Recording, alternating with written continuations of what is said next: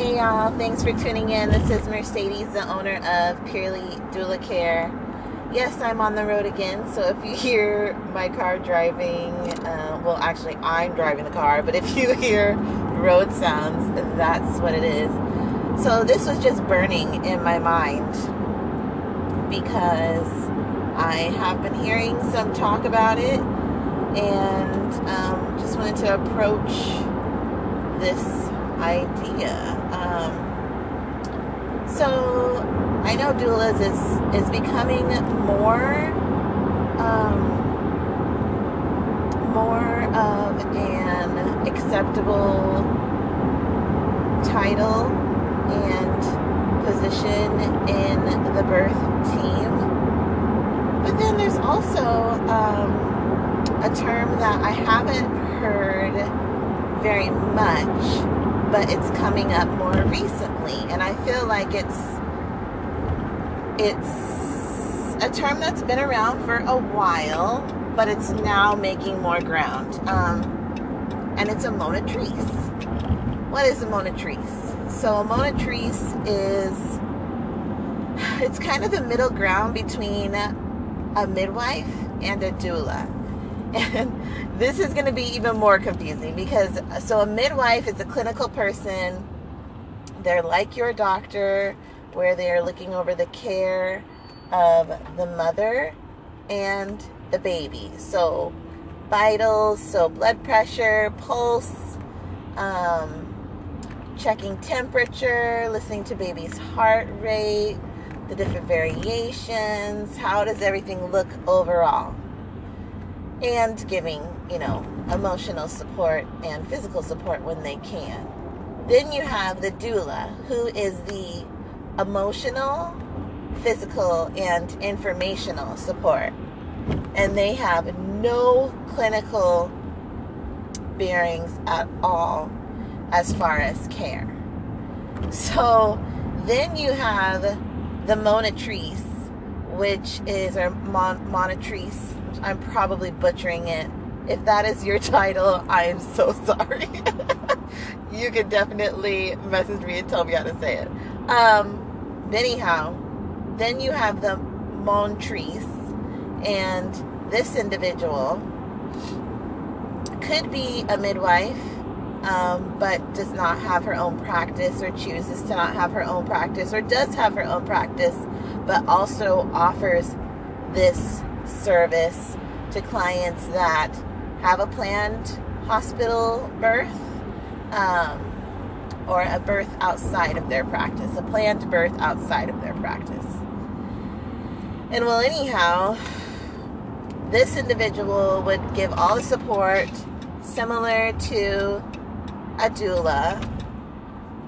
So, physical, emotional, and informational but then would also offer listening to the baby and making sure that the heart rate sounds okay, um, taking blood pressure, taking temperature, and um, doing vaginal exams to see how dilated or how effaced or how low baby is or where baby's at.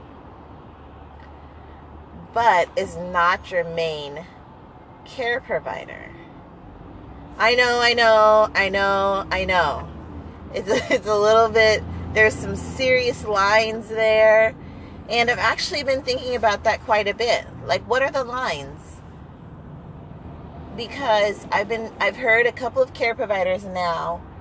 One that was very passionate about, um, that's my client. She should not be taking any of the vitals and this individual should not be doing any vaginal exams. None. And so I kind of think about that and I'm like, well, but what if the client is requesting that until she gets to the hospital? So, for example, I've heard of families that have went into the hospital more than once and turned away more than once. Um, reasons being initially came in in labor, only one centimeter, very, very, very thick cervix, And um, so they're like, You're in early labor, you're doing great, keep working at it, you're to go back home.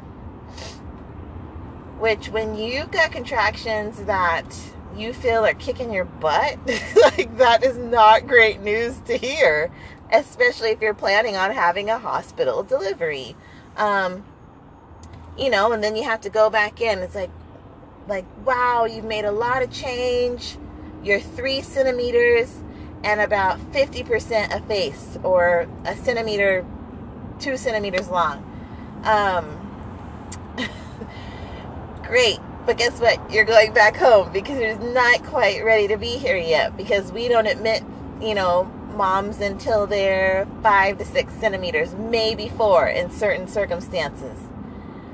You know, when you've done the two hours tops of walking around, and wow, you're three, and now you're about 90% or, you know, about a half a centimeter, maybe a little bit short, thinner than that. So, you know, you're heading home. So what if the client, you know, their their doula is like, well, hey, we can add this service on, um, and I can check you, so then we can make sure that when you're going into the hospital, that the next thing that's happening is that you're going to be admitted. Not that you're going to have to wait, not you know, not all this stuff and then you'll also have the added security of, you know, if your temperature is going up while you're um, at home, laboring well, in early labor, um, or if your blood pressure is going up, hey, I can check all that for you. So I just, I just wonder, like, people might really be interested in that. Um, and then I heard another provider say, like, well, it's kind of sketchy. It's there's a lot of legalities to that. You know, what if because you know the the Montrice was offering these vaginal exams? What if the mom gets an infection, baby gets infected, and it's all linked back to her? Or what if um, she is taking the vitals? Taking the blood pressure, taking the temp, and kind of looks over something. And then goes in, the mom has something catastrophic happen with her or the baby. Then who does that go back to? Or what if there's an accidental delivery? Or what if the baby is a surprise breech?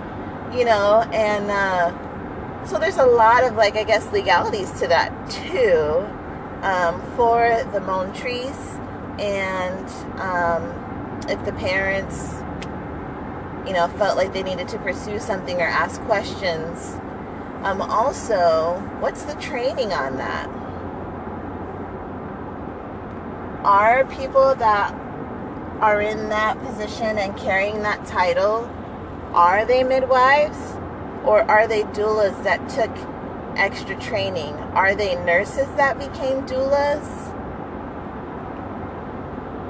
Lots of questions. I'm having lots of questions about this. I'm not a Montrice.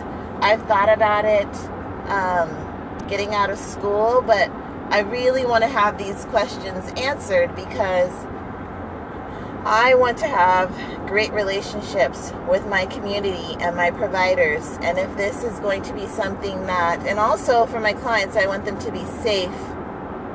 And um, I feel like it's something that you need to be either on one side or the other because there's a lot of gray area. And that's just me being honest and me being forward. um, but yeah.